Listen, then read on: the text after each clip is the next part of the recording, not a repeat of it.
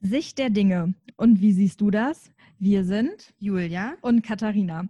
Wir wollen manchmal diskutieren, selten provozieren und immer die Sicht der unterschiedlichsten Leute dieser Welt kennenlernen. Dazu sprechen wir über Themen aus verschiedenen Blickwinkeln, mit Gästen über ihre Sicht der Dinge und mit euch über diese Themen. Und heute haben wir Bernd zu Gast. Äh, möchtest du dich einmal kurz vorstellen? Ja, selbstverständlich. Hallo Julia, hallo Katharina, vielen Dank für die Einladung. Ich bin Bernd Seibold, systemischer Hypnotherapeut, Coach und Paarberater mit eigener Praxis aus Lauf an der Pegnitz. Das liegt bei Nürnberg. Und ja, heute bin ich bei euch zu Gast. Ja, mega. Wir haben das ja gehört, also beziehungsweise wir haben ja darüber kurz geschrieben, äh, was du so machst und wir waren beide direkt richtig geflasht und haben beide gesagt, boah, was für ein interessantes Thema. Ähm, das wollen wir direkt dabei haben. Deswegen, wenn es okay ist, starte ich direkt mal durch. Wie kamst du zu diesem Thema? Also ja. Wie wird man Hypnotherapeut? Ja, meine Karriere, die war natürlich geradlinig geplant und durchstrukturiert von vorne bis hinten. Nicht. Nee, also ich kam eigentlich auch aus ganz anderen beruflichen Hintergründen. Und zwar eigentlich relativ unspektakulär. Ich habe die erste Ausbildung gemacht zum Zahntechniker, die auch äh, abgeschlossen. Dann gab es allerdings keine weitere Beschäftigungsmöglichkeit bei meinem Lehrbetrieb. Dann bin ich über Umwege, unter anderem als Callcenter Agent, ja, und wenn man mal eine richtig miese Zeit verbringen möchte, dann darf man ruhig auch mal im Callcenter arbeiten. Also ich kann es echt wählen, man lernt alle anderen Berufe viel mehr zu schätzen. Ähm, dann habe ich es in den Einzelhandel geschafft. Da war ich dann auch insgesamt sechs Jahre tätig, zuletzt auch als Führungskraft mit eigener Filiale und eigenem Team.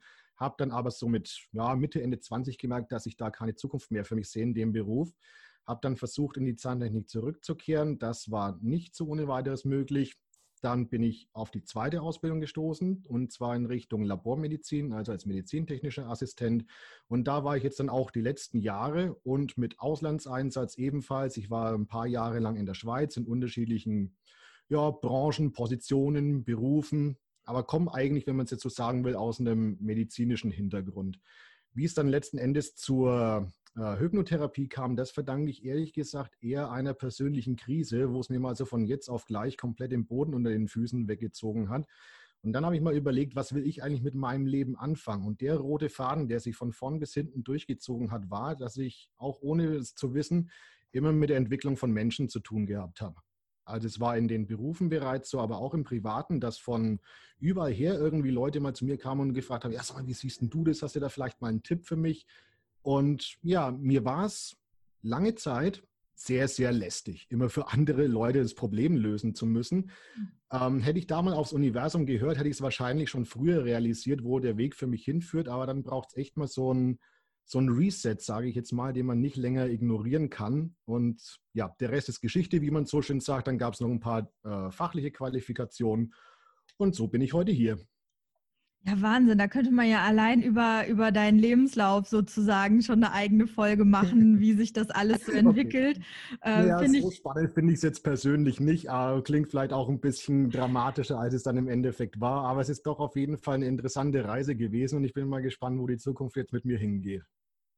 Ja, Wahnsinn. Klasse.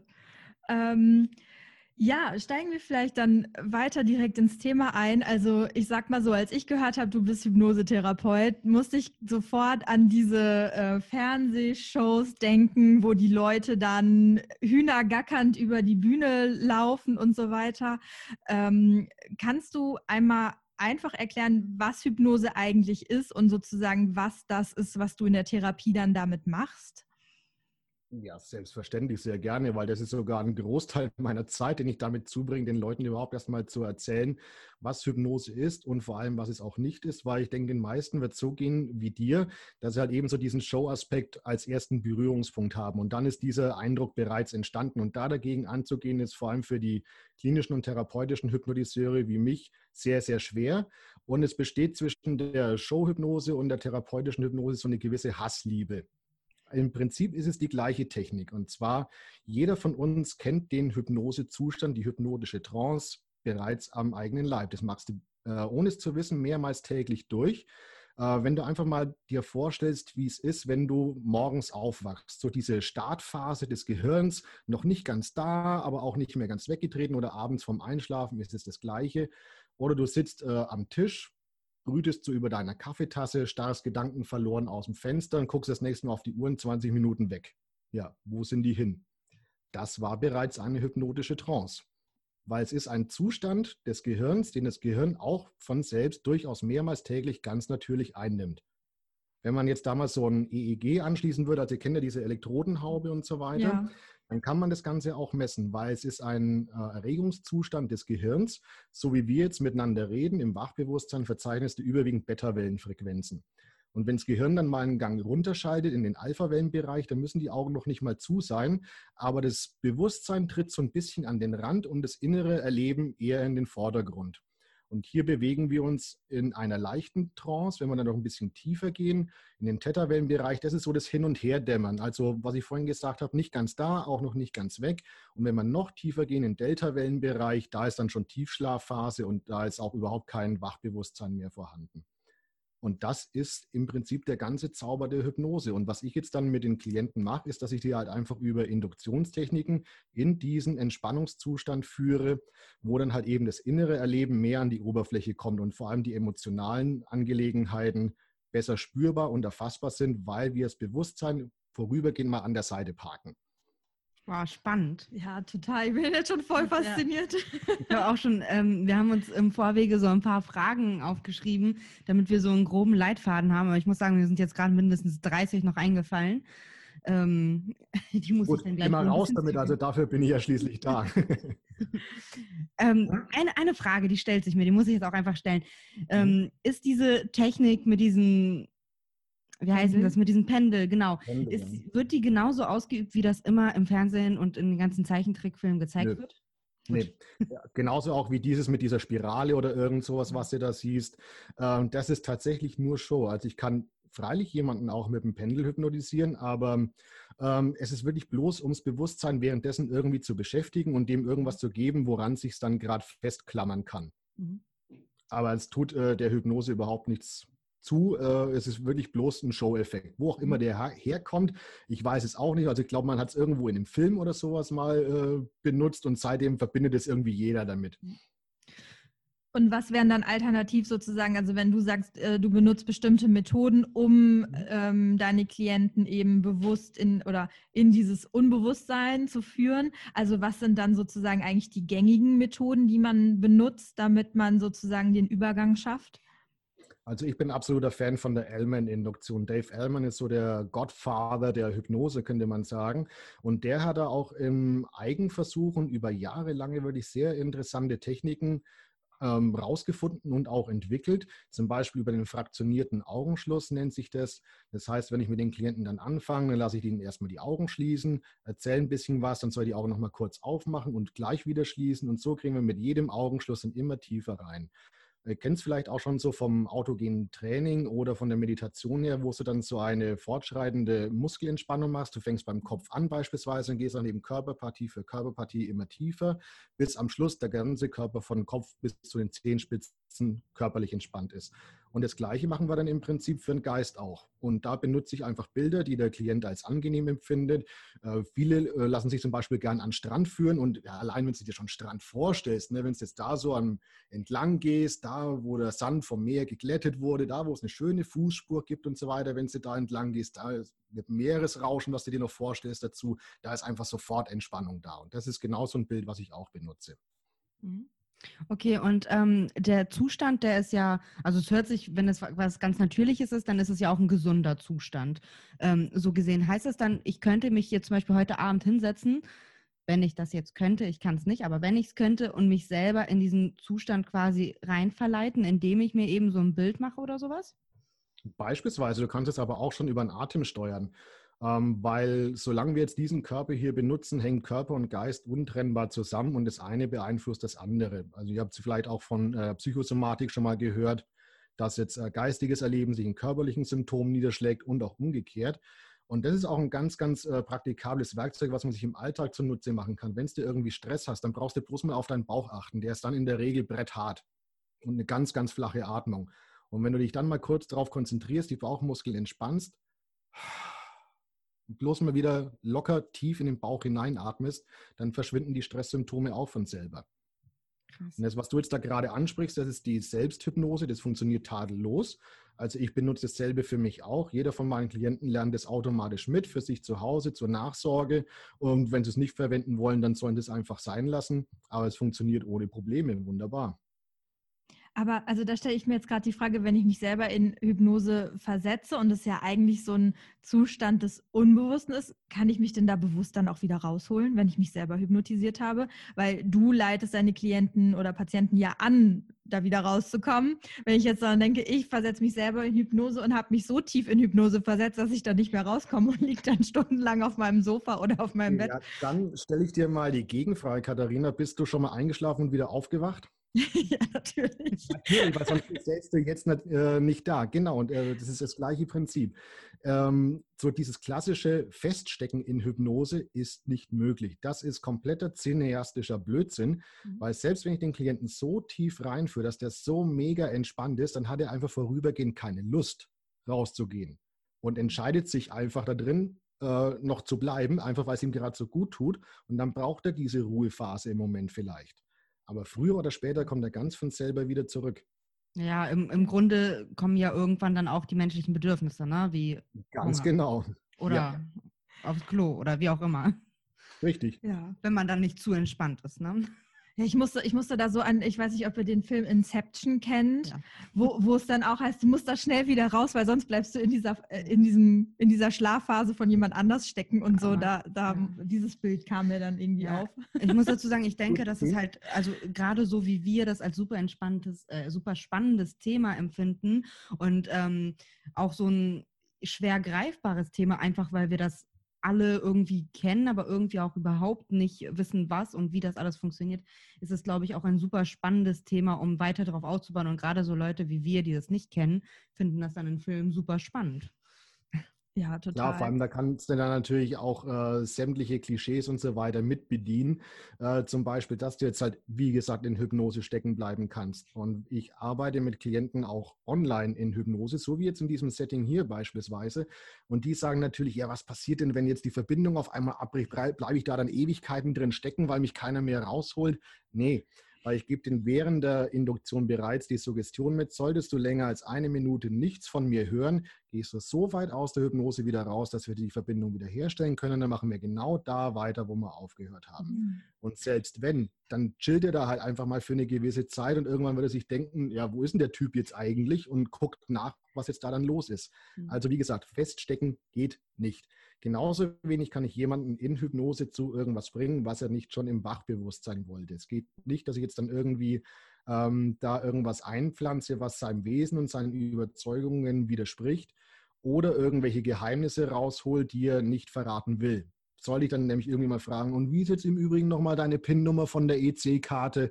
Dann wird der Wachhund im Keller nämlich schon wach und spitzt die Ohren und fragt sich, was war denn jetzt das gerade? Das war so aber nicht abgesprochen. Und je mehr ich Dinge sage, die nicht abgesprochen waren, desto mehr kommt der Klient aus der Hypnose wieder raus. Weil dann mischt sich nämlich das Wachbewusstsein wieder ein und fragt sich, was wird denn da drüben gerade geredet? Muss ich da irgendwie was mitkriegen? Deswegen ist es ja auch mein Ansinnen, dass die Leute vorher so viel wie möglich drüber wissen, was denn da in mhm. Hypnose passiert. Ich vergleiche es immer gern so, das ist wie wenn ich dich mit äh, verbundenen Augen durch einen die unbekannten Raum führe. Du wirst dich nur dann von mir führen lassen, wenn du mir vertraust. Und selbst dann werden deine Schritte vorsichtig und zögerlich sein, wenn ich dir jetzt aber sage, pass auf, wenn wir jetzt losgehen, geht es drei Schritte geradeaus, dann drehen wir uns ein bisschen nach links, dann geht es zwei Stufen nach unten und so weiter und so weiter. Und wenn wir losgehen und du merkst, es ist tatsächlich so, wie ich sage, dann weißt du, ja, okay, stimmt, okay, kann ich mich ruhigen Gewissens führen lassen und dann gelingt mir die Führung leichter und du kommst auch schneller dahin, wo du hin willst. Ja, Oh, total spannend. Aber ähm, also wir weichen total von den Fragen ab, die ich vielleicht auch geplant hatte, aber weil mir jetzt gerade auch so viel in den Sinn kommt, weil ich ähm, dann auch, wenn du sagst, man kann niemanden sozusagen was entlocken oder was einpflanzen, was er eigentlich gar nicht will. Man kennt ja jetzt auch so sozusagen diese Gerüchte von Schläfern die einfach durch ein Wort getriggert werden und dann auf einmal etwas, etwas tun, was sie irgendwann mal programmiert bekommen haben. Also jetzt mal so ganz in der ähm, tiefsten Verschwörungstheorie. Ähm, ist das dann auch Hypnose oder ist das, ist das nochmal was ganz anderes? Also man äh, sagt ja auch Gehirnwäsche oder ähnliches. Ähm, wie unterscheidet sich das oder geht das eigentlich gar nicht und das ist ein totaler Mythos? Ähm, würde ich jetzt überwiegend sagen. Also so in der Hypnose, wie es jetzt in der Klinik und in der Therapie angewandt wird, ist das meiner Erfahrung und meines Wissens nach nicht möglich. Und ich halte es jetzt auch ehrlich gesagt eher für ein cineastisches äh, Mittel der Dramaturgie, um halt einfach irgendwie eine Geschichte voranzutreiben. Es funktioniert bemerkenswert gut, weil jeder kann sich das vorstellen, wie das ist, wenn man dann so unter dem Einfluss von jemandem steht und so weiter, dass der da ja gar nichts dafür kann. Ähm, würde ich jetzt aber so nicht bestätigen wollen. Und wenn, dann vielleicht noch unter Zuhilfenahme von irgendwelchen Medikamenten oder so, aber das ist dann schon wieder so eine Sache, die geht ins Kriminelle und mhm. ähm, nee. Also, also da braucht so man dann schon wesentlich mehr Hilfsmittel für als ja, reine Hypnose. Mhm. Auf jeden Fall, genau. Ja. Ich schwenke jetzt mal so ein bisschen in eine andere Richtung, ähm, einfach weil, was ist Hypnose, meine letzte Frage war. Deswegen schreite ich jetzt wieder so an den Anfang äh, meiner Fragen. Und ähm, zwar, als wir am Anfang geschrieben hatte, hattest du gesagt, du beschäftigst dich größtenteils mit den Menschen, äh, die die Kontrolle über ihr Leben verloren haben oder beziehungsweise sich von etwas anderem kontrollieren lassen, sprich von anderen Menschen, von Süchten etc.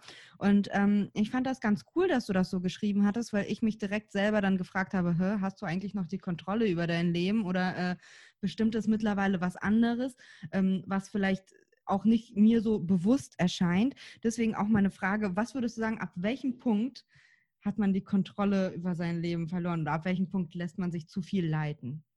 Ab dem Zeitpunkt, wo du feststellst, dass es passiert ist. Das ist aber wieder bei jedem Menschen anders, weil ähm, wie gesagt, wir haben alle unsere eigenen Grenzen und nicht jeder empfindet jetzt einen Kontrollverlust gleichzeitig als störend. Mhm. Zum Beispiel jeder im Angestelltenverhältnis weiß, dass er einen Teil seiner Selbstbestimmung aufgibt und das quasi an jemand anderen verkauft, der dir sagen darf, wann du was zu arbeiten hast. Das ist vollkommen normal. Also viele Leute wollen auch diese Sicherheit, diese Verantwortung einfach los zu sein. Ist nichts dagegen zu sagen. Wenn du jetzt aber merkst, es passieren immer wieder dieselben Dinge, die ich eigentlich nicht will. Also beispielsweise irgendwelche Trigger, Glaubenssätze oder sowas, was dich jetzt einfach an einem selbstbestimmten Leben hindert, dann ist erstmal das bewusste Realisieren der Schritt, der, den, ähm, der es ins Rollen bringt, sage ich mal. Mhm. Aber das ist bei jedem Menschen unterschiedlich. Und ich will jetzt auch nicht immer gleich vom kompletten Kontrollverlust sprechen wollen, sondern da muss man sich schon auch mal ähm, bewusst machen, dass wir alle erwachsene Menschen sind, die auch selber Entscheidungen treffen. Und im Prinzip ist das Leben, wie du es gerade führst, genauso wie du es wolltest. Entweder weil du bewusst diese Entscheidungen getroffen hast oder weil du sie nicht getroffen hast. Aber dann ist auch das wiederum deine Schuld. Insofern hattest du die ganze Zeit die Kontrolle. Ja, es sind so Fragen, mit denen könnte ich mich äh, Wochen und Monate lang beschäftigen. Das ist richtig. Jetzt bewegen wir uns dann schon langsam so in die philosophische ja. Richtung. Ja, es ja. ist richtig. Also echt äh, mein Lieblingsfach früher gewesen und ich habe mich echt super viel mit solchen Sachen beschäftigt.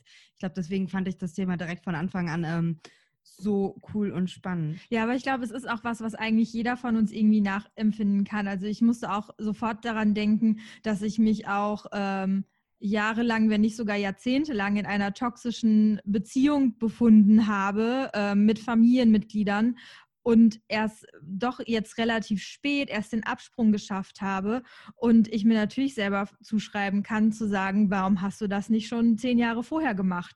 Und mhm. ähm, so jetzt alles, was jetzt im Nachhinein sozusagen Positives daraus resultiert, ist zu sagen, oh Mann, das hättest du schon so viel früher haben können. Aber da spielen ja natürlich noch ganz viele verschiedene Faktoren irgendwie ähm, mit rein. Was würdest du denn sagen, was sind so, oder kannst du irgendwie den Großteil deiner Klienten ähm, oder oder Patienten ähm, mal so beschreiben, wer das so ist, wer so zu dir kommt, äh, wer sich so von dir helfen lässt mit Hypnose?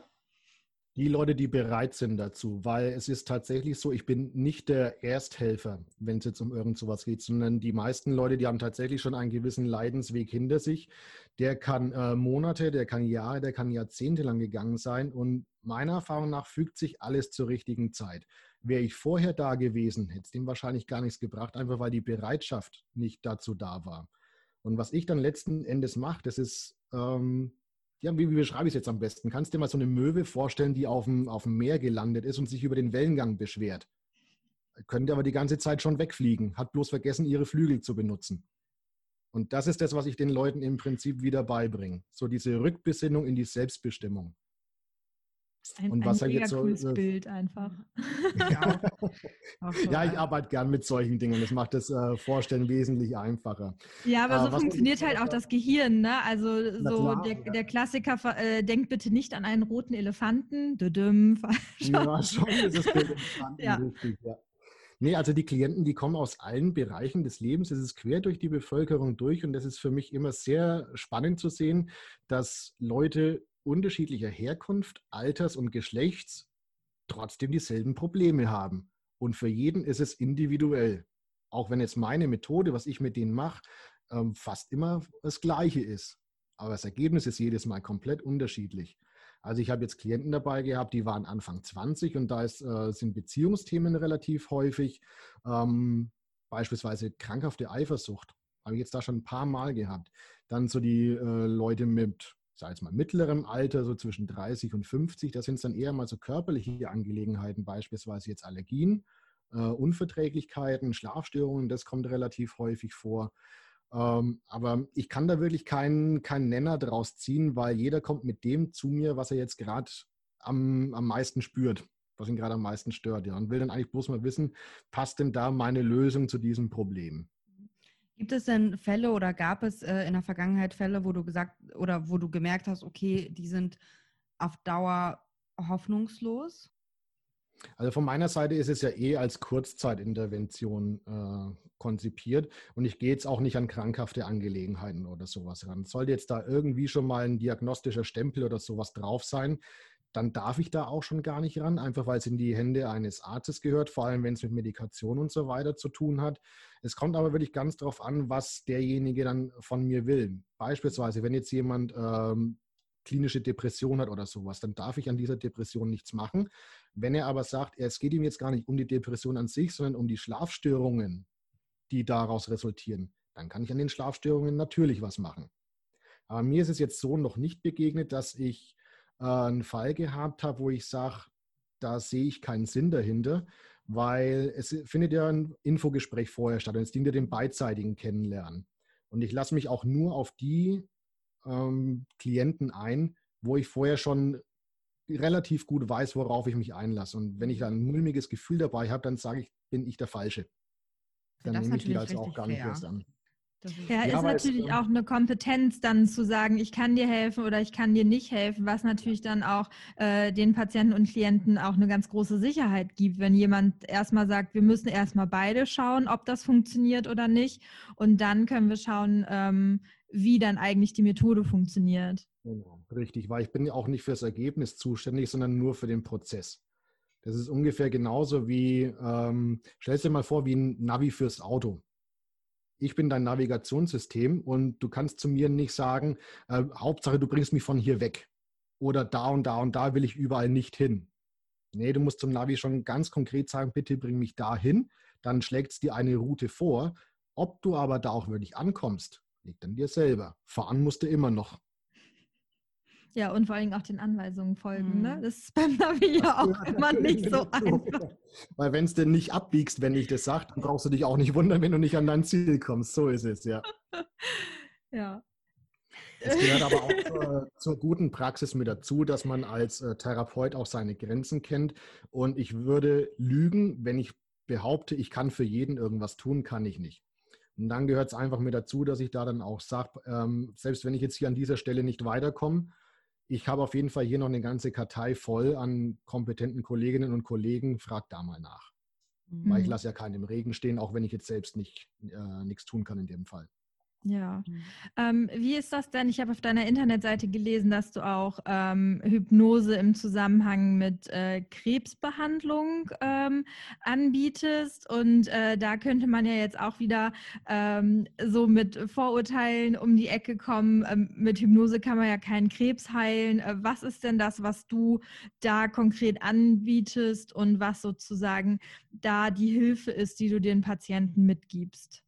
Exakt, sehr gut formuliert. Das ist nämlich genau, was es nicht ist. Die Hypnoonkologie ist keine Alternativtherapie der Krebsbehandlung, sondern das gehört nach wie vor in die Hände des zuständigen Onkologen und muss auf jeden Fall unter medizinischer, ärztlicher Aufsicht gemacht werden in Zusammenarbeit mit dem Patienten. Das, was ich dann dagegen tue, ist eine Begleitung und Unterstützung auf dem Weg, die demjenigen dabei helfen soll, erstens mal seine Ängste zu reduzieren, wieder Zuversicht zu gewinnen in den Prozess und nach Möglichkeit auch die Selbstheilungskräfte des Körpers zu aktivieren und Begleiterscheinungen, Nebenwirkungen etwaiger Chemotherapien, Bestrahlung oder sonst irgendwas zu reduzieren. Aber jetzt hier zu sagen, ich hypnotisiere jemandem den Krebs weg, ist gelogen, ist falsch. Hm. Ja, man, also ich kenne das selber bei mir aus der Familie, wenn dann irgendwann der Punkt eben erreicht ist, wo die Schulmedizin an ihre, an ihre Grenzen kommt und sagt, wir können es jetzt eigentlich, wir können jetzt quasi nur noch das Ende begleiten, ist man natürlich als Familie schon an einem Punkt, wo man sagt, und wir würden jetzt alles ausprobieren, was unsere finanziellen Mittel hergeben und auch ähm, wenn alle sagen, dass äh, das und das äh, ist Scharlatanerei oder was auch immer, man, man würde ja alles probieren. Und da laufen natürlich auch ganz viele Menschen draußen rum, die das eben ausnutzen und ähm, dann einfach auch mal zu hören, was ist denn eigentlich das, was zum Beispiel Hypnose im Zusammenhang mit einer Krebsbehandlung ähm, dem Patienten bringt und bewirken soll, ist natürlich auch dann für alle, die uns zuhören, vielleicht auch so ein bisschen Aufklärung nochmal, ähm, wo es dann ja. hingehen kann ist nämlich auch ein Thema, was jetzt in der Bevölkerung noch nicht wirklich angekommen ist. Und wo ich so die ersten Male gesagt habe, dass ich das anbiete, haben sie mich alle angeguckt, ja, wie stellst du dir jetzt vor, dass du jetzt hier wirklich tatsächlich die Tumoren weghypnotisieren kannst? Nee, das ist überhaupt nicht der Ansatz. Das wäre komplett vermessen und äh, an der Realität vorbei, das jemandem in Aussicht zu stellen, weil bei nichts, was ich tue, kann ich Heilung versprechen. Mhm. Es ist ein Prozess, der eine potenziell heilsame Wirkung hat. Mhm mehr aber auch nicht. Wie und, auch immer das im Einzelfall dann aussieht. Mhm.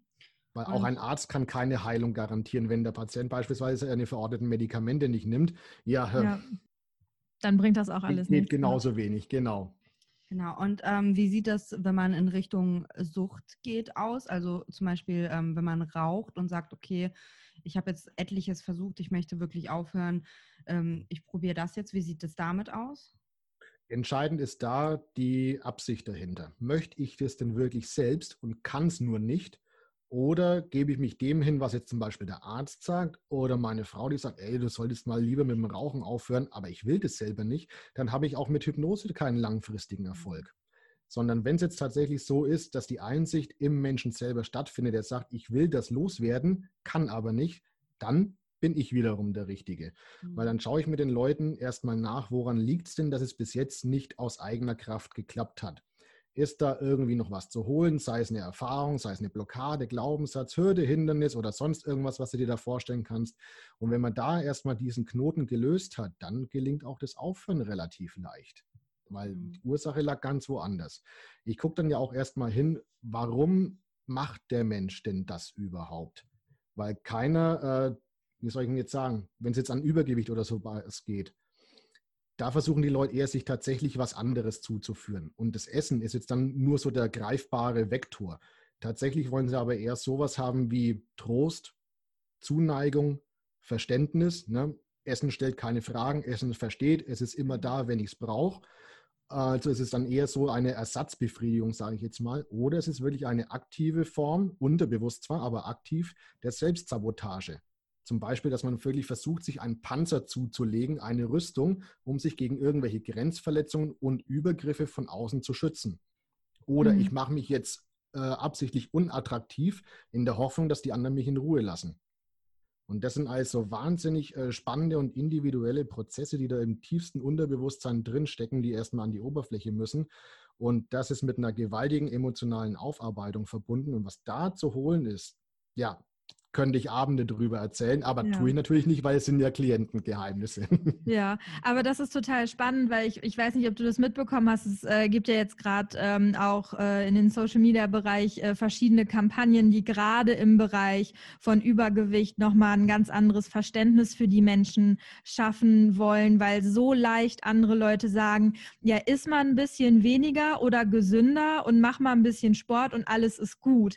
Aber ja. was du eben schon sagst, was da teilweise ähm, dahinter steckt und was diese Menschen eigentlich äh, zu dem Übergewicht gebracht hat und dieses Essverhalten bestimmt hat und dass das ja über Jahre hinweg sich einfach ja auch zu einer Essstörung entwickelt hat, die man nicht von heute auf morgen los wird, ähm, ist einfach was, wo viel, viel mehr Verständnis äh, für da sein müsste und wo es eben auch toll ist, dass es so Leute wie dich gibt, die einem dann eben bei diesen ähm, diesen Punkten helfen, weil das reine Gewicht verlieren ähm, würde dann ja nicht helfen. Also weil man ja immer noch mit diesen Glaubenssätzen, mit diesen äh, Traumata und so weiter einfach zu tun hat, die man versucht zu bewältigen mit diesem Verhalten. So genau, so ist es. Also ähm, es ist ja nicht so, dass die Leute das nicht wüssten wie sie es tun. Sie schaffen es bloß trotzdem nicht. Und gerade so diese Larifari-Aussagen, die machen es dann häufig bloß noch schlimmer, weil dann kriegst du es wieder wie so ein Brett von Kopf geknallt. Es wäre so einfach, aber ich krieg's trotzdem nicht auf die Reihe. Was stimmt denn mit mir nicht? Und so produzierst du das äh, Problem erst recht noch. Ja. Ah, oh, Wahnsinn, ja. ähm, ist es, oder wie, wie sieht das eigentlich, also wir wissen jetzt ungefähr, wie das so aussieht und äh, wie das so verläuft. Aber wenn du jetzt ähm, mit deinen Klienten sprichst, antworten sie dir so ganz normal wie im normalen Gespräch zurück oder holst du da wirklich manchmal so emotionale Sachen raus, wo die ähm, Menschen weinen oder schreien oder Wutausbrüche haben? Also ich habe da jetzt gerade so die extreme Form von Exorzismus im Kopf. Das, so ist es mhm. äh, wahrscheinlich eher nicht, aber ähm, ich habe davon mal so Aufnahmen gehört und das war ja schon teilweise richtig, richtig krass. Ist, ist es bei dir mhm. auch so? Das sind die Abreaktionen, die du jetzt da gerade schilderst, ja. Und es findet ja vor der eigentlichen Hypnosesitzung schon ein Vorgespräch statt, wo ich mit den Klienten bespreche, wo gehen wir denn jetzt später überhaupt hin. Und wenn dann, wenn ich schon sehe, wie so langsam der, der Wasserspiegel im Auge steigt, weiß ich, okay, jetzt weiß das Unterbewusstsein, dass es gleich ans Eingemachte geht. Da ist was ganz, ganz dicht unter der Oberfläche und dann brauchen wir bloß noch den Korken knallen lassen und es fließt von selber. Und auch da gibt es wieder ein schönes Bild dazu, wenn jetzt zum Beispiel mal dir vorstellst, du bist der erste Besucher auf einer Berghütte oben, wo vor dir seit Ewigkeiten keiner mehr war. Du drehst die Wasserleitung auf und dann kommt erstmal nur braune Brühe hast aber tierischen Durst und denkst dir, Igitt, drehe ich gleich mal wieder zu. Ja, Durst hast du aber immer noch. Also hast du die Möglichkeit, entweder du lässt die Leitung zu oder du drehst es erst recht auf und lässt es so lange laufen, bis klares Wasser kommt. Und genau das machen wir in, Hyp äh, in Hypnose auch. Das ist nämlich ein sehr, sehr gutes Zeichen, wohin wir unterwegs sind, wenn die Tränen anfangen zu fließen. Das ist so mein Indikator. Und auch vom energetischen her verhaftet man die Emotionen ja mit dem Element Wasser. Ne? Mhm. Wasser ist nicht greifbar, Wasser muss fließen und so weiter. Und wenn dann tatsächlich die Emotionen fließen, dann bricht sich da wirklich was Damm. Und das ist im Einzelfall tatsächlich extrem.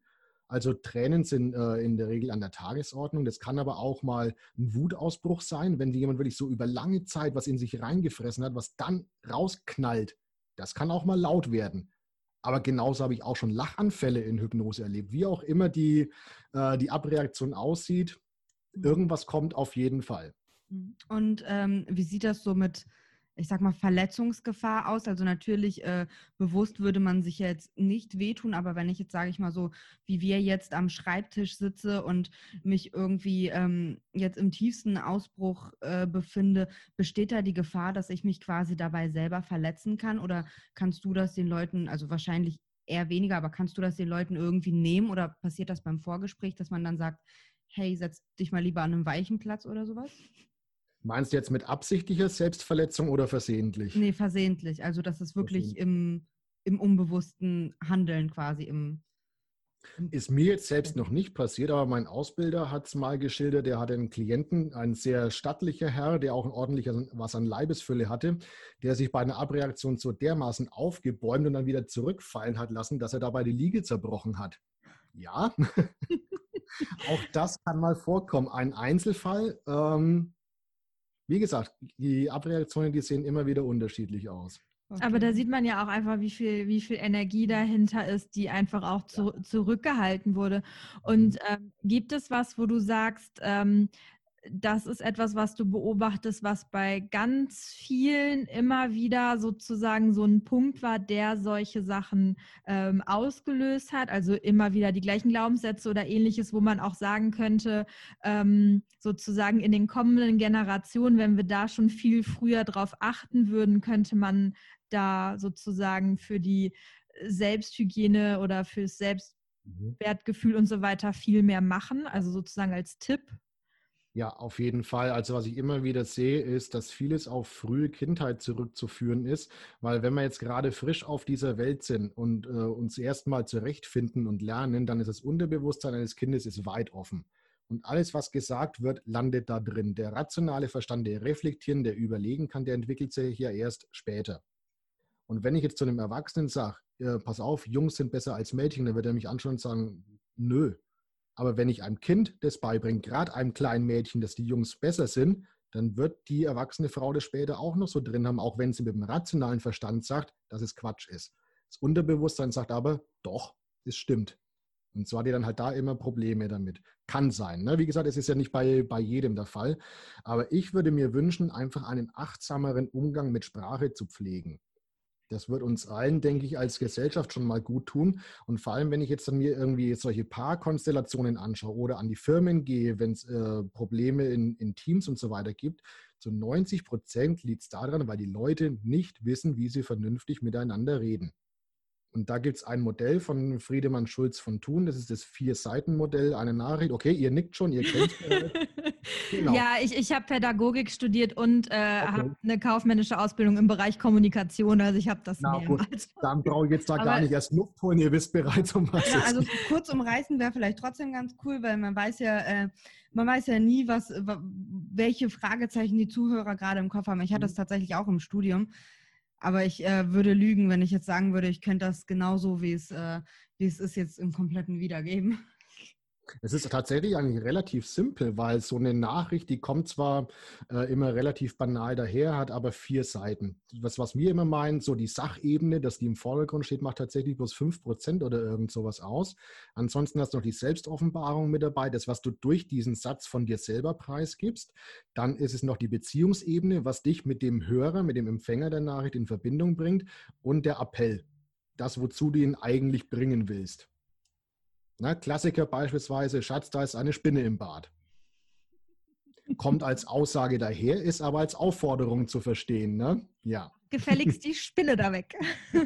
ja, es kann aber auch sein, äh, ich weiß, dass du Spinnen faszinierend findest. Guck mal ins Bad, vielleicht gefällt dir die ja vielleicht. Ja, okay, in unserer Familie hätte das nie diese Bedeutung. Meine Partner hat nämlich eine sehr große Spinnenphobie und wir wissen Ach, schon einfach, wenn wir gerufen werden, da muss doch nicht mal das Wort Spinne schicken, Da können wir was machen. ich, ich, ich sag ihr vielleicht mal, wenn du das auch über Skype machst, äh, kann ich eher mal deinen Kontakt zukommen ja, lassen. Ja, nee, also Online-Hypnose ist auf jeden Fall möglich. Klar, funktioniert tadellos. Weil auch, äh, ich habe es ja vorhin schon gesagt, wenn wir jetzt den Zahn inzwischen gezogen haben, dass die Leute nicht in Hypnose stecken bleiben können. Sobald du die Augen zu hast, hörst du eh nur noch meine Stimme und dann spielt es keine Rolle, ob du jetzt bei mir in der Praxis auf der Liege liegst oder bei dir daheim auf dem Sofa. Ja. Ergebnis ist das gleiche. Ja, spannend. Aber was du sagst, mit dem viel achtsamer mit Worten umgehen, das ähm, kann ich so nachempfinden, weil auch, also ich muss da gerade so an unsere Großelterngeneration denken, die, also wenn ich an meine Oma denke, die hat kein Verständnis dafür, dass etwas, was sie sagt, nicht nur rein sachlich wahrgenommen wird. Also, dass Worte auch mit anderen Menschen was, was machen, ist ähm, etwas, was in bestimmten Generationen ähm, vielleicht unterbewusst auch ein Verständnis hat, aber was ihnen einfach nicht so normal und realistisch vorkommt und äh, man so diese Abgeklärtheit dann einfach, ähm, ja, nee, von einem selber abverlangt wird, aber man die eigentlich gar nicht hat das ist denen auch nicht beizubiegen, weil die hatten andere Probleme, als auf ihre Worte zu achten. In der Zeit, wo die groß gewachsen sind, äh, ja. äh, groß geworden sind, aufgewachsen, wollte ich sagen, genau. Und es kommt tatsächlich erst so jetzt äh, durch unsere moderne Gesellschaft, dass wir jetzt den Luxus haben, uns auch über sowas Gedanken machen zu können. Mhm. Und ähm, hattest du schon mal oder hast du manchmal Fälle, wo du im Nachhinein, ähm, jetzt nicht im Infogespräch, sondern halt während der Hypnose oder nach, nach der Hypnose denkst, okay, wir sind jetzt äh, in einem Bereich gelandet, den ich zwar professionell ähm, weiter, also den ich weitergemacht habe, aber es war ein Bereich, den ich jetzt zum Beispiel von meiner eigenen äh, Philosophie oder von meinem eigenen Empfinden so nicht sehe und ähm, der eigentlich auch fast zu krass ist? Ich bin ja ein Auftragstäter. Mhm. Ich mache ja das, was der Klient von mir will, wo ich ihn hinführe. Und meine eigene Ansicht, die spielt dabei überhaupt keine Rolle, weil es geht schließlich um denjenigen, der zu mir kommt und mich für diesen Zeitraum für sich bucht. Mhm. Und dann geht es mir auch darum, für denjenigen auch Position zu beziehen. Wenn der allerdings in seiner Weltanschauung so weit äh, ab von der Realität ist, dass ich da schon merke, dass ihm genau das die Probleme verursacht, dann werde ich ihn natürlich knallhart mit der Realität konfrontieren, aber in seinem Sinne. Mhm. Wenn es jetzt aber so weit kommt, dass der ein Thema anspricht, was ich selbst für mich noch nicht bearbeitet habe, beispielsweise es geht darum, dass er als Kind von seinem Vater geschlagen wurde und mir geht es vielleicht auch so, dann bin ich nicht mehr in meiner Therapeutenrolle, sondern ich kann mich dann mit dem zusammen auf die Liege legen. Wir nehmen uns gegenseitig in den Arm und wir heulen uns ein bisschen, aber dann kann ich für den nicht mehr da sein. Mhm. Und dann muss ich auch sagen, an der Stelle geht es nicht weiter. Wir müssen die Sitzung abbrechen, wird auch nichts berechnet dafür. Bitte geht zu einem Kollegen. Mhm. Weil das ist dann erstens mal unverantwortlich dem Klienten gegenüber und auch mir. Mhm. Weil ich bin in dem Moment dann zu sehr mit mir selber beschäftigt und kann nicht mehr ähm, voll für meinen Klienten da sein. Mhm. Und gibt es auch so, jetzt sage ich mal, moralisch äh, verwerfliche Themen, die du für dich sagen würdest, äh, die sind jetzt sehr, sehr krass, aber für, für den Klienten mache ich das, die man dann aber quasi auch noch mit für sich jetzt nach Hause nimmt und dann noch ewig drüber nachdenkt? Also jetzt so ganz krass, also so Narzissmus oder sowas gesagt? Wenn das für denjenigen ein Problem ist, sein Narzissmus, dann kann ich da schon was äh, mhm. damit anfangen. Aber wenn es jetzt um so etwas ging, wo ich selbst mit der Bearbeitung kein ruhiges Gewissen mehr hätte, dann nehme ich den Fall nicht an. Mhm, okay. Beispielsweise, was jetzt ja auch lange Zeit immer so ein Thema war, das ist die Umerziehung von Homosexuellen. Mhm. Würde ich nie machen. Würde ich nie machen. Im Gegenteil, ich würde dann versuchen, mal mit demjenigen zu arbeiten, der ein Problem damit hat. Ja. Toll. Ganz, ähm, ganz, ganz großes Lob einfach. Dass, äh, für den Homosexuellen ist es kein Problem. Es wäre ein Problem, wenn er wieder seine Natur handeln müsste.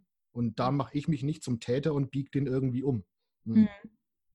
Oh, ganz toll. Also, weil das ja, also, also ich war ganz geschockt. Ich wusste das in dem Sinne gar nicht, bis das in den Medien war, dass es wirklich Ärzte gibt, die sowas tun. Und also was da diesen, diesen Kindern und diesen jungen Menschen angetan wird, die in solche Therapien geschickt werden. Also das jagt mir eine Gänsehaut über, über den ganzen Körper. Ähm, mhm. da äh, ganz toll, dass du das von vornherein sagst, dass du sowas nicht, äh, nicht machst. Ja, nee, weil ich habe ja auch so meine eigene Vorstellung von mir selbst und wer ich als Therapeut sein möchte und wer nicht. Und da könnte ich mir selber nicht mehr in den Spiegel gucken. Mhm. wie soll man es jetzt sagen? Ähm, es war bis vor kurzem, äh, mit vor kurzem meine ich so in die 70er Jahre, da hat man die Linkshänder auch noch gegen ihren Willen auf rechts umtrainiert. Also so abwegig ist das Ganze nicht. Mhm. Und das wurde auch unter ärztlicher Aufsicht und so weiter gemacht. Also ja. Ja, das ist krass, was, was Menschen sich gegenseitig antun können und ähm, wie banal und rückblickend schwachsinnig das eigentlich ist, weil, also was für einen Sinn macht es, ob man jetzt mit der oder mit der Hand schreibt? Also äh, ist ja eigentlich Keine. total Keine. Wumme, ja.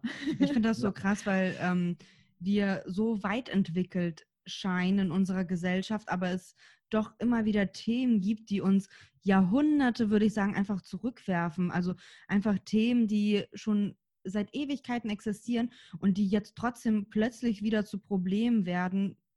Warum so? Also ja. in gewissen so Dingen, da haben wir uns über das Mittelalter nicht wirklich hinaus bewegt. Und gerade wenn es jetzt auch so ums Thema Partnerwahl und Sexualität geht, da sind wir alle sogar noch äh, Steinzeitmenschen. Da ja. hat sich nichts geändert. Ist alles immer noch so wie früher. Das steckt einfach zu tief in der menschlichen Entwicklung drin, als dass wir das jetzt trotz unserer Modernität und Aufgeklärtheit und für wie klug wir uns alle halten wollen, ähm, nee, die Realität spricht eine andere Sprache. Ja. Und sich selbst da vielleicht auch einfach äh, nochmal so ein bisschen selbst zu hinterfragen und die Ansicht und das, was man ja auch sozusagen, also ich meine, wir alle haben ja nicht so eine, so eine Ansicht von nichts, wir haben die alle irgendwo gelernt oder gehört und da auch nochmal viel genauer hinzugucken und das alles zu hinterfragen und dann auch das, was das mit unserem Handeln heute macht. So ja. ist es. Vor allem da bist du dann halt eben auch wieder so bei der Eigenverantwortung, wo wir vorhin auch schon mal angeschnitten haben, die viele auch schon, äh, schon längst abgegeben haben, einfach weil sie es entweder so anerzogen gekriegt haben oder weil es einfach bequem ist. Und es gibt zwei Möglichkeiten, wie du es schaffst, ohne zu denken, durchs ganze Leben zu gehen. Entweder du glaubst alles oder du bezweifelst alles. Ja, und es ist äh, tatsächlich sehr angenehm. Ähm, du machst dir zwar nicht immer Freunde, und das ist auch so ein Ding, was ich momentan gesamtgesellschaftlich ankreide, ist, dass jemand mit einer anderen Meinung schon gleich ein Feind ist. Ein Widersacher, gegen den man vorgehen muss und nicht mehr nur jemand mit einer anderen Meinung. Mhm. Aber wenn jeder meiner Ansicht ist, dann äh, findet für mich keine persönliche Entwicklung mehr statt, sondern es braucht dort das Auseinandersetzen mit anderen Ansichten. Naja, und wir haben ja auch in der Vergangenheit schon gesehen, was passiert, wenn wir auch nichts mehr hinterfragen. Also es, äh, das ist ja auch so was, ne, Schwarz-Weiß gibt es in diesen Bereichen nicht. Man muss da viel genauer und vielschichtiger hingucken und ähm, da ist ja auch ganz oft einfach die Sache, der Ton macht die Musik, eine andere Meinung und eine Diskussion. Ähm, man, eine Diskussion muss nicht immer zu einer Lösung führen und auch ein Dialog muss nicht immer dazu führen, dass am Ende alle die gleiche Meinung haben, aber dass mhm. zumindest alle ähm, hoch erhobenen Kopfes aus einem Raum gehen können. Ja, ähm, genau. Das ist, glaube ich, schon auch ganz wichtig. Ich denke, Wir auch haben auch unsere Streitkultur verloren oder uns abgewöhnt, was das betrifft. Und Voltaire hat es früher auch schon mal gesagt, und den Satz finde ich einfach super, wo er gesagt hat, ich teile deine Meinung zwar nicht, aber ich werde dafür kämpfen, dass du sie haben kannst. Mhm. Es kann ja auch eine Lösung in dem Sinne sein, wenn man zu keiner Lösung kommt. Ne? Es kann ja trotzdem sein, okay, du hast deine Meinung, ich habe meine Meinung, wir leben damit und reden meinetwegen Klar. jetzt über was anderes. So, also nicht umsonst heißt es in Deutschland immer so schön, da, da belächeln uns im Ausland immer alle drüber, dass man in Deutschland über äh, Politik, Geld und Religion nicht redet. Ist das tatsächlich so? Okay. Ja, nee, äh, kann ich jetzt so nicht, nicht, bestätigen. Im Gegenteil, es kommt bloß darauf an, ähm, wie man drüber redet. Also über Religion lässt sich wahnsinnig viel reden, genauso auch über Fall. Politik. Wenn es jetzt bloß darum geht, äh, parteipolitisch zu sein und den anderen von meiner Richtigkeit, meiner Ansicht zu überzeugen, dann ist Streit vorprogrammiert und das entzweit die Menschen. Da bin ich voll mit dabei. Aber gerade solche Themen, das interessiert uns doch. Das ist unser Alltag. Das bestimmt also äh, alles, was hier abläuft. Da muss man sich mit auseinandersetzen, ohne jetzt gleich irgendwie ein Etikett oder sowas drauf zu bügeln. Ja, das finde ich zum Beispiel ist auch so ein ganz wichtiges Thema, was wenig in der Schule zum Beispiel jetzt gemacht wird und was uns wenig mitgegeben wird. Es wird immer nur gesagt, ja, das ist so ein Thema, darüber reden wir nicht. Das ist so ein Thema, das machen wir nicht. Auch so das ganz große Thema Geld. Ähm, es wird in der Schule so lange totgeschwiegen, bis man im Arbeitsleben steht und dann kann man es entweder oder man kann es nicht. Mhm. Ja, und entweder du kannst das und kommst weit mit deinem Geld oder du kannst das nicht und bleibst äh, immer an dem Anfangpunkt stehen, so, das ist halt etwas, was ich sehr, sehr schade finde, dass es einem nicht mitgegeben wird. Ja. Richtig, aber da finde ich auch, ist nicht unbedingt die Schule dafür zuständig, weil es sind natürlich auch so ein paar Sachen, die solltest du bereits von zu Hause aus mitkriegen. Mhm. Und klar, äh, wenn ich mir jetzt meine Eltern anschaue, wie die den Thema jetzt gerade mit äh, Geld und so weiter äh, gelernt haben, die sind in ganz anderen Zeiten aufgewachsen. Die wissen auch überhaupt nicht, ähm, wie momentan die Wirtschaft und so weiter aussieht. Die haben mit, was weiß ich, Anfang äh, 20 oder so einen Beruf gelernt, den konnten sie bis zur Rente durchmachen. Sowas mhm. kannst du inzwischen vergessen. Einfach ja. weil sich unsere Gesellschaft und alles andere so schnell ändert. Und wenn ich mir jetzt mal meine Laufbahn anschaue, ja, äh, wie viele Jobs waren es denn, die ich da inzwischen gehabt habe? Ja, es ist inzwischen einfach, äh, ich will es nicht sagen normal, aber nichts Außergewöhnliches mehr, auch mal so ein paar unterschiedliche Branchen und Berufe mitgemacht zu haben. Ja, es ist ja heutzutage auch einfach so, ähm, dass es äh, Berufe gibt, die gab es vor fünf oder zehn Jahren noch gar nicht ähm, und wird in der Zukunft ja noch viel, viel mehr so sein. Ähm, ja.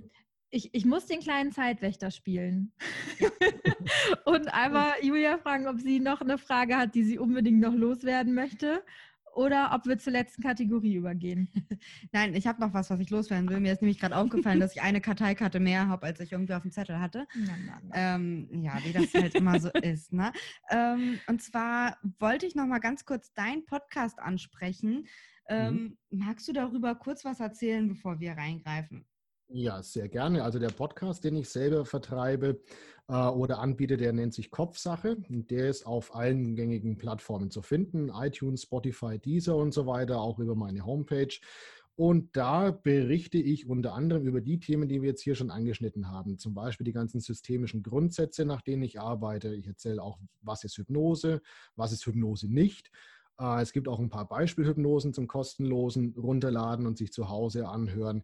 Und dann sind es ansonsten Themen des Geistes, die uns im Alltag begegnen. Beispielsweise jetzt Glaubenssätze, Entscheidungen treffen, was haben wir denn noch mit dabei? Prokrastination, Aufschieberitis und so weiter. Und gerade habe ich jetzt eine zwölfteilige Reihe beendet über die geistigen Gesetze. Und natürlich kann ich nur empfehlen, den auch mal sich anzuhören, weil wenn man das mal äh, für sich begriffen und realisiert hat, dann äh, hat es das Potenzial, an seinem Weltbild was zu ändern. Aber wahrscheinlich hat man äh, nach jeder Folge auch mehr Fragen im Kopf, als man vorher hatte, ne? Sehr gut, das soll es nämlich auch sein, weil dann geht es nämlich los, das Ganze. Es will ja auch aufgearbeitet werden. Ja, verlinken wir euch sehr, sehr gerne äh, in unserem Infotext und äh, teilen wir auch gerne auf unserer Instagram-Seite. Äh, wir sind da ja sehr stark auch äh, interessiert an der Vernetzung und so weiter. Ähm, ja, dann Eins noch. Eins noch. Nur noch wirklich eins. Äh, das ist so das, was ich mir jetzt mittlerweile angewöhnt habe und was ich irgendwie wichtig und cool finde, ist, möchtest du irgendwas loswerden und irgendwas sagen, Tipps, Empfehlungen, ähm, ich weiß nicht, eine Dankesrede, irgendwas? Oh, da war ich jetzt so aus dem Affekt daraus, äh, darauf nicht vorbereitet. Ähm, ja, zu danken gibt es auf jeden Fall sehr, sehr viele Menschen und auch in erster Linie mir selbst, dass ich den Mut gehabt habe, diesen Weg zu gehen, weil ich wusste selbst lange Zeit nicht, wo es überhaupt hingeht. Es war mit einigen Risiken verbunden ähm, und ich kann es nur, würde ich auch mal empfehlen, mach's einfach. Wenn du jetzt irgendwie mal vor der Entscheidung stehst, im schlimmsten Fall bleibt alles so, wie es ist. Und das größte Risiko ist, es nicht zu versuchen. Weil wenn man jetzt mal jemanden auf seinem letzten Weg fragt, was er am meisten bereut, dann sind es in der Regel die Dinge, die sie nicht getan haben. Oh, das ist ein sehr schönes Schlusswort, auch wenn noch nicht ja. Schluss ist, aber es ist ein sehr schönes Schlusswort. Wir haben nämlich eine kleine äh, heitere Fragenkategorie für den Schluss und zwar sind das unsere Quatschfragen. Ähm, in den Genuss darfst auch du kommen. Wir haben uns ganz äh, wild willkürliche Fragen überlegt und du musst jetzt ad hoc antworten. Okay, ähm, das klingt spannend. Ja, ähm, ja, ähm, ich weiß immer nicht, also meine sind immer nicht so kreativ wie Julias, aber wir sind mal gespannt.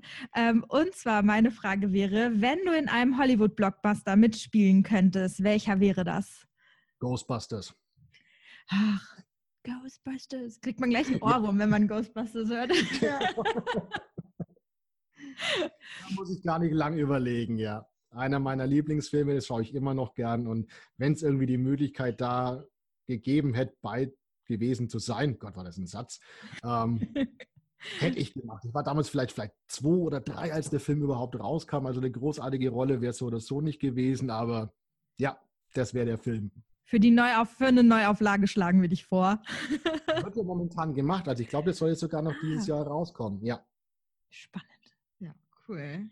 Julia, deine Quatschfrage. Ja, meine Quatschfrage. Ähm, es gibt ja so viel äh, Schönes und tolle Sachen, die uns immer wieder ähm, ja immer wieder mitgegeben werden, so das beliebteste Smartphone, das Tablet, der, äh, ja, der PC, alles, was wir so haben. Ähm, du musst eine auf dieser wirklich, also für dich jetzt wichtigen Sachen verzichten. Welche wählst du? Die ich für mich verzichten würde. Ja, ich glaube, dann würde ich eher auf den PC verzichten, weil alles, was ich am PC mache, kann ich auf dem Handy auch. Das wäre eher so der, der Pragmatiker. Nee, also das, das wäre extrem schlimm, ohne Handy unterwegs zu sein. Ja, nee, unvorstellbar inzwischen. Kann man sich heutzutage gar nicht mehr vorstellen. Ne? Ich weiß ja. noch damals, ähm, also so vor, vor äh, nee, jetzt muss ich rechnen, äh, acht Jahren oder so, da war ich ein halbes Jahr im Ausland, kam wieder und musste mir ein neues Handy kaufen, weil es auf einmal WhatsApp gab und keiner mehr die auf SMS geantwortet hat. Und ich so, was ist WhatsApp? Und wie geht das? Und warum kann mein Handy das nicht? Und wie kriege ich ein Handy, das das kann? Und so. Und seitdem oh Gott, ist das Smartphone da und kommt nicht mehr weg. Ja, ja also ich kann, ich kann das auch noch, wo sie damals an der Grundschule gesagt haben, ihr müsst alle Kopf rechnen können, ihr werdet nie immer einen Taschenrechner dabei haben. genau. Ja, also was ich äh, allen so empfehlen kann, das äh, mache ich und eine Freundin von mir immer sehr, sehr gerne. Ähm, wir nehmen uns ein Wochenende im Jahr, was wir wirklich äh, möglichst ländlich verbringen, wo wir unsere Handys in einen Schuhkarton stecken und ähm, ein Wochenende drin lassen. Einwegkameras sind erlaubt. Aber ähm, das, das, tut einfach unglaublich. Das ist auch schon so ein, Luxus der Unerreichbarkeit. Das machen jetzt ja. ja. momentan auch immer mehr, dass jetzt sagst, du gehst wirklich mal für eine, für eine Woche oder so irgendwo in den hinterletzten Winkel der Welt, wo dich kein Schwein erreichen kann. Es tut unglaublich gut. Also wirklich auch dieses, ähm, ja, einfach dieses natürlich am ersten Abend ist es schwer, seine Sucht nicht befriedigen zu müssen, so, aber einfach Es dieses mal, Entzug, ja. ja. ja, mal nicht auf Facebook zu sein, mal nicht erreichbar zu sein und mal nicht irgendwie noch 15 Sprachnachrichten hören, weil ansonsten ist jemand sauer. Ähm, das tut einfach richtig, richtig gut. Das sagst Ja. du als erwachsene Person, die ihr Handy freiwillig abgibt. Als erwachsene Person, die 30 Teenagern zwangsweise ihr Handy zwei Wochen oder auch eine Woche wegnimmt auf Freizeiten, kann ich sagen, das ist nicht lustig. Und dann 30 Telefone am letzten Abend rund um mein Bett in jeglichen Steckdosen zu haben, tut bestimmt auch meinem Gehirn nicht gut. Mhm. Ist auch ein witziges Foto, aber diese 14-jährigen äh, Kids auf Entzugsentscheidungen, aber ich muss doch meine Snapchat-Flammen sammeln. Mhm. Aber ich glaube, gerade das ist auch gerade für diese Generation echt wichtig, mal, äh, mal nicht online und mal nicht so mobil zu sein. Ja, Ja, aber du musst mal schauen, deren Gesellschaft wächst mit sowas auf. Und wenn Ja, du denen jetzt wirklich das Handy wegnimmst, weil ihre ganzen sozialen Interaktionen laufen darüber. Ja. Und du grenzt die sozusagen aus deren Gesellschaft aus. Ja, das stimmt, das stimmt. Ja, ich meine ja auch nicht dauerhaft, ne? Aber so, ähm, Mhm. ich glaube, mal ein paar Tage und mal so ein bisschen äh, Handy gegen Schramme am Knie austauschen. Tut uns, glaube ich, allen ganz gut. Ja, also Handyentzug ist für so, einen, äh, für so einen Jugendlichen das, was für mich früher der Hausarrest war. Wenn du einfach nicht so raus darfst, um mit deinen Freunden zu spielen. Ja, es ist im Prinzip das Gleiche. ja, das stimmt. Ja, Bernd, super vielen Dank, dass du uns deine äh, Zeit geschenkt hast und uns ein bisschen ähm, über deine Arbeit äh, erzählt hast. Das war sehr spannend und ich denke, wir könnten bestimmt noch stundenlang äh, weiterreden und erzählen. auch, ja. ähm, wir hören uns jetzt erstmal eine Weile deinen Podcast an und sammeln weiter fleißig Fragen und dann laden wir dich vielleicht nochmal ein. Gerne, zwischenzeitlich- gerne, na klar. Ich habe äh, zwischenzeitlich echt drüber nachgedacht, ob man nicht eine Folge macht, wo man sich wirklich in Hypnose versetzen lässt und das einfach alles einmal so mitdreht. Möchtest Das du ist zum Anhören relativ unspektakulär, weil es dann ja wirklich bloß mich zu hören gibt. Äh, Und dann kannst du dir im Prinzip auch schon so eine Beispielhypnose runterladen. Es wäre der gleiche Effekt. Ja, Dabei gut, zu, natürlich. zu gucken, äh, wäre wiederum was anderes. Ja, genau. Also so, so, ne? Irgendwie sowas. Wir, wir werden das ausarbeiten. Auf jeden Fall vielen, vielen herzlichen Dank und äh, geschehen. War mir bald. eine Freude. Ebenfalls.